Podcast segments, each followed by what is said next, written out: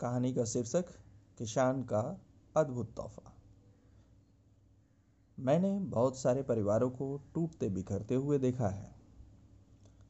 हमारी स्वयं की फैमिली बिखर गए। कारण मनमुटाव मतभेद असहयोग आलस्य मतलबी होना इत्यादि। आप जितने भी ज्ञानी क्यों न हो जाएँ, आपकी बुद्धि धरी की धरी रह जाएगी अगर उचित वक्त में उचित ज्ञान जागृत न हो। और साधन तथा सहयोग न हो तो। किसान के चार बच्चों की तरह, मेरे भी दोनों बच्चे आपस में तू तू मैं मैं ऐसा वैसा करते रहते हैं और माहौल बिगाड़ कर रख रख देते हैं। कुछ ही दिन यानी आठ महीने हुए, मैंने अपने हीरे जैसे भाई को खो दिया। बाद में कितनी अफसोस होती है, यह मुझसे ज़्यादा फील कोई और नहीं कर सकता। खैर, बच्चों पर आते हैं। मुझे लगता है किसान के चार बे, बेटे वाली कहानी का माहौल बनाया जाए। कहानी तो इन्हें भी याद रहनी चाहिए। पता नहीं कब इनके काम आ जाए। मैंने कहा पहले चार चार भाई होते थे जैसे तीस चालीस वर्ष पहले। महाभारत के समय तो कौरव सौ भाई थे और पांडव पाँच श्री कृष्ण आठवीं संतान थे। आजकल फैमिली में एक या दो या किसी किसी फैमिली में तीन होते हैं। खैर, अब लड़ाई झगड़े की बात पर आते हैं। पहले दो खानदान लड़ते थे। धीरे धीरे चार पाँच भाई आपस में लड़ते थे, लड़ने लगे। अब तो भाई बहन भी आपस में लड़ते हैं और दुश्मनों की तरह। कहानी सुनो। किसान के चार बेटों की कितनी कहानी तुमने, तुम लोगों ने सुनी है या पढ़ी है? मुझे यह बताओ मैं तुम्हें कहानी, किसान के चार बेटों की कौन सी कहानी सुनाने वाला हूँ। मुझे यह पहले बताओ कि मैं तुम्हें किसान के चार बेटों की कौन सी कहानी सुनाने वाला हूँ। गेस करो। एक ने उत्तर दिया, जिसमें बेटे आपस में लड़ते रहते हैं। मैंने कहा, एकदम सही अनुमान लगा रहे हो। कहानी यह है कि किसान वृद्ध हो चला था। और अपने बेटों की आपसी मतभेद, लड़ाई, झगड़ों, मनमुटाव इत्यादि से चिंतित रहते, रहता था। एक दिन उसकी तबीयत खराब हो गई। वह सोच ही रहा था। तभी उसके मन में एक ख्याल आई।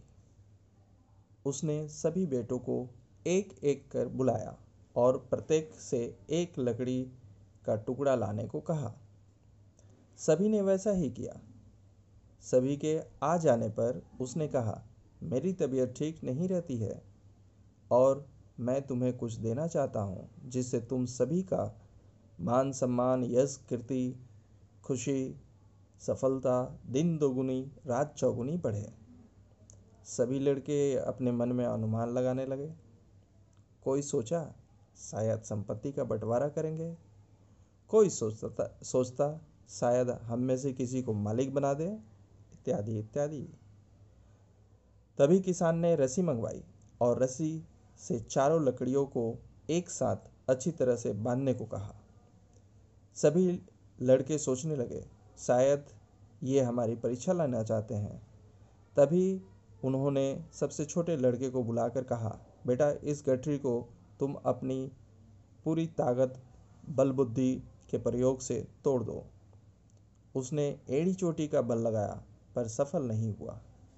अन्य सोचने लगे कि जो गठरी तोड़ेगा, वही मालिक बनेगा, क्योंकि अब अपने जीवन के अंत समय में धन के अलावा और क्या देंगे। बारी बारी से सभी ने अपनी बल कौशल दिखाई, पर कोई सफल नहीं हुआ। अब किसान ने रस्सी खोलने का आदेश दिया और अपनी अपनी लकड़ी को अपने हाथ में लेने को कहा। फिर कहा, क्या अब तुम लोग इसे तोड़ पाओगे? सभी ने हाँ में जवाब दिया और एक ही झटके में लकड़ी के दो टुकड़े कर दिए। किसान ने कहा, अब मेरे प्रश्न का सोच समझकर उत्तर देना। इस लकड़ी को तुमने आसानी से कैसे तोड़ दिया? जबकि उन्हीं लकड़ियों से बने गठरी को तुम में से कोई नहीं तोड़ पाया। कारण को सही तरह से व्याख्या करो। सभी ने एक स्वर में उत्तर दिया यह लकड़ी अकेला था, इसीलिए आसानी से टूट गया और गठरी में सभी लकड़ियाँ एक साथ थे, इसलिए उसे तोड़ना मुश्किल था। किसान ने तुरंत उनसे व्यंगात्मक रूप से प्रश्न किया, अर्थात सभी एक दूसरे का मुँह देखने लगे। किसान मीठे शब्दों में व्याख्यान देने लगा, यदि तुम लोग भी अकेले अकेले रहोगे तो कोई भी तुम्हें इस लकड़ी की तरह आसानी से तोड़ देगा। और यदि गठरी की तरह सभी भाई एक साथ तालमेल, प्रेम भाव एवं सहयोगी रूप से रहोगे तो कोई भी तुम्हें आसानी से नहीं तोड़ पाएगा, परेशान नहीं कर पाएगा। साथ में तुम लोग की उन्नति, तरक्की होगी। मान सम्मान, बल, ऐश्वर्य बढ़ेगा। अर्थात एकता में बल है, सुख है। शांति है, सफलता है, मान सम्मान है, इत्यादि इत्यादि इत्यादि।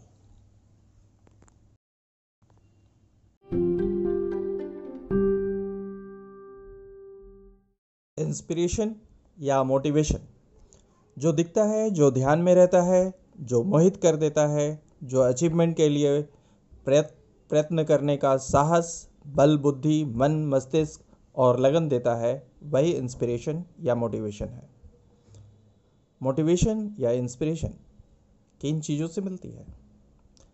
यह धन दौलत, पद या व्यक्ति की अचीवमेंट उसके नाम फेम स्टाइल या अदा से हो सकती है।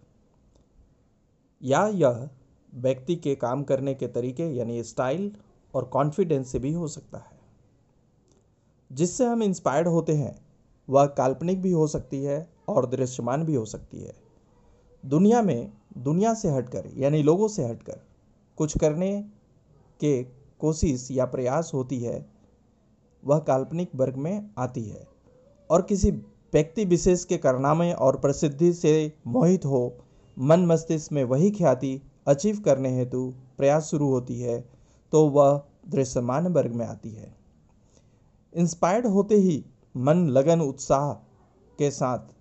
इंस्पायर्ड होते ही मन, लगन, उत्साह के साथ भूख, प्यास, आराम, कष्ट, सुविधा की चिंता, किए बिना उस कार्य जिससे, जिसे प्राप्त करने हेतु इंस्पायर्ड हैं, यानी अपने लक्ष्य के लिए थोड़ा बहुत जो भी समय मिलता है, उसमें बड़े उत्साह, यानी नई ताजगी के साथ कार्य करने लगते हैं।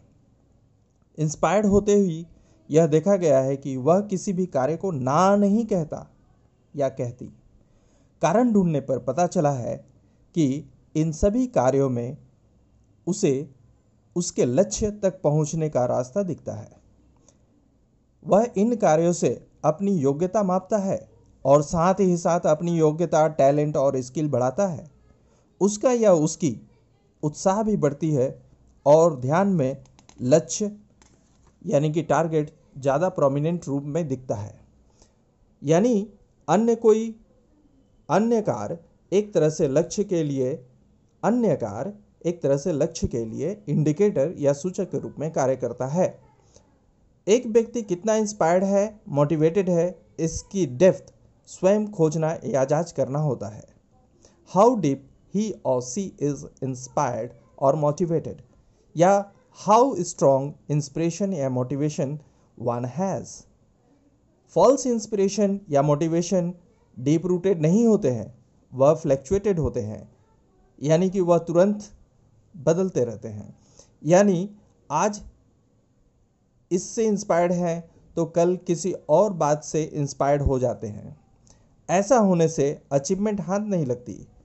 इंस्पायर्ड होना लॉन्ग टर्म विश है, यानी लॉन्ग टर्म क्रियाकलाप है। इसे पूरा होने में बहुत लंबा वक्त लगता है। इसके लिए तैयारी की जाती है। पूरी प्रयत्न और उत्साहपूर्ण प्रयास और धैर्य के साथ। इंस्पायर्ड पर्सन इंस्पायर्ड पर्सन के दिमाग, यानी ध्यान में लक्ष्य जागृत रहता है। वह अन्य कार्य को भी करता है और अपने लक्ष्य को पुष्ट करते रहता है। इंस्पायर्ड व्यक्ति जब अपना मुकाम, यानी लक्ष्य प्राप्त कर लेता है, तब या तो वह स्वयं डिस्क्लोज करता है, या पूछे जाने पर अपनी सारी मेहनत, लगन, अड़चने, ख्याल, सहयोग, मनोदशा का वर्णन करता है। अब छोटी सी एक बात है इंस्पिरेशन और मोटिवेशन में क्या कोई अंतर है? या एक ही है?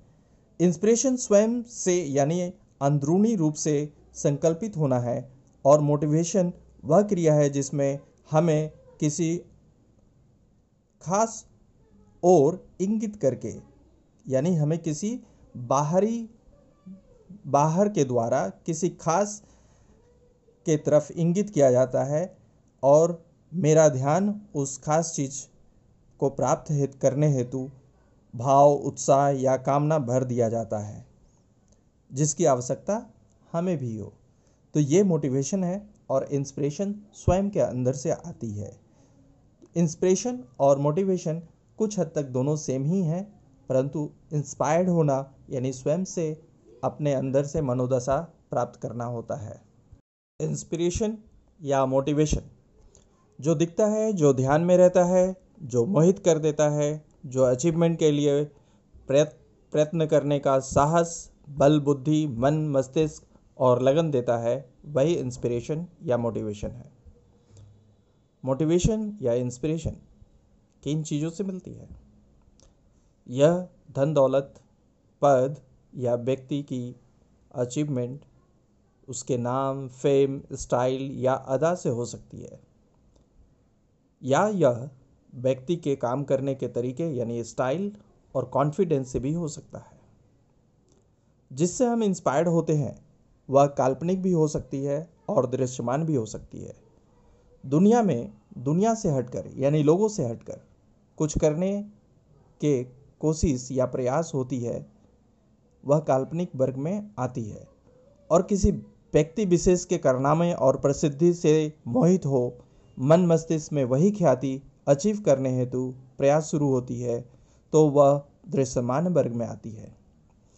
इंस्पायर्ड होते ही मन, लगन, उत्साह के साथ, इंस्पायर्ड होते ही मन, लगन, उत्साह के साथ भूख, प्यास आराम, कष्ट, सुविधा की चिंता किए बिना उस कार्य जिससे, जिसे प्राप्त करने हेतु इंस्पायर्ड हैं, यानी अपने लक्ष्य के लिए थोड़ा बहुत जो भी समय मिलता है, उसमें बड़े उत्साह, यानी नई ताजगी के साथ कार्य करने लगते हैं। इंस्पायर्ड होते ही यह देखा गया है कि वह किसी भी कार्य को ना नहीं कहता या कहती। कारण ढूँढने पर पता चला है कि इन सभी कार्यों में उसे, उसके लक्ष्य तक पहुँचने का रास्ता दिखता है। वह इन कार्यों से अपनी योग्यता मापता है और साथ ही साथ अपनी योग्यता, टैलेंट और स्किल बढ़ाता है। उसका या उसकी उत्साह भी बढ़ती है और ध्यान में लक्ष्य, यानी कि टारगेट, ज़्यादा प्रोमिनेंट रूप में दिखता है। यानी अन्य कोई अन्य कार्य एक तरह से लक्ष्य के लिए अन्य कार एक तरह से लक्ष्य के लिए इंडिकेटर या सूचक के रूप में कार्य करता है। एक व्यक्ति कितना इंस्पायर्ड है मोटिवेटेड है, इसकी डेप्थ स्वयं खोजना या जाँच करना होता है। How deep he or she is inspired or motivated या हाउ स्ट्रॉन्ग इंस्पिरेशन या motivation one has false inspiration या मोटिवेशन डीप रूटेड नहीं होते हैं, वह फ्लैक्चुएटेड होते हैं। यानी कि वह तुरंत बदलते रहते हैं। यानी आज इससे इंस्पायर्ड हैं तो कल किसी और बात से इंस्पायर्ड हो जाते हैं। ऐसा होने से अचीवमेंट हाथ नहीं लगती। इंस्पायर्ड होना लॉन्ग टर्म विश है, यानी लॉन्ग टर्म क्रियाकलाप है। इसे पूरा होने में बहुत लंबा वक्त लगता है।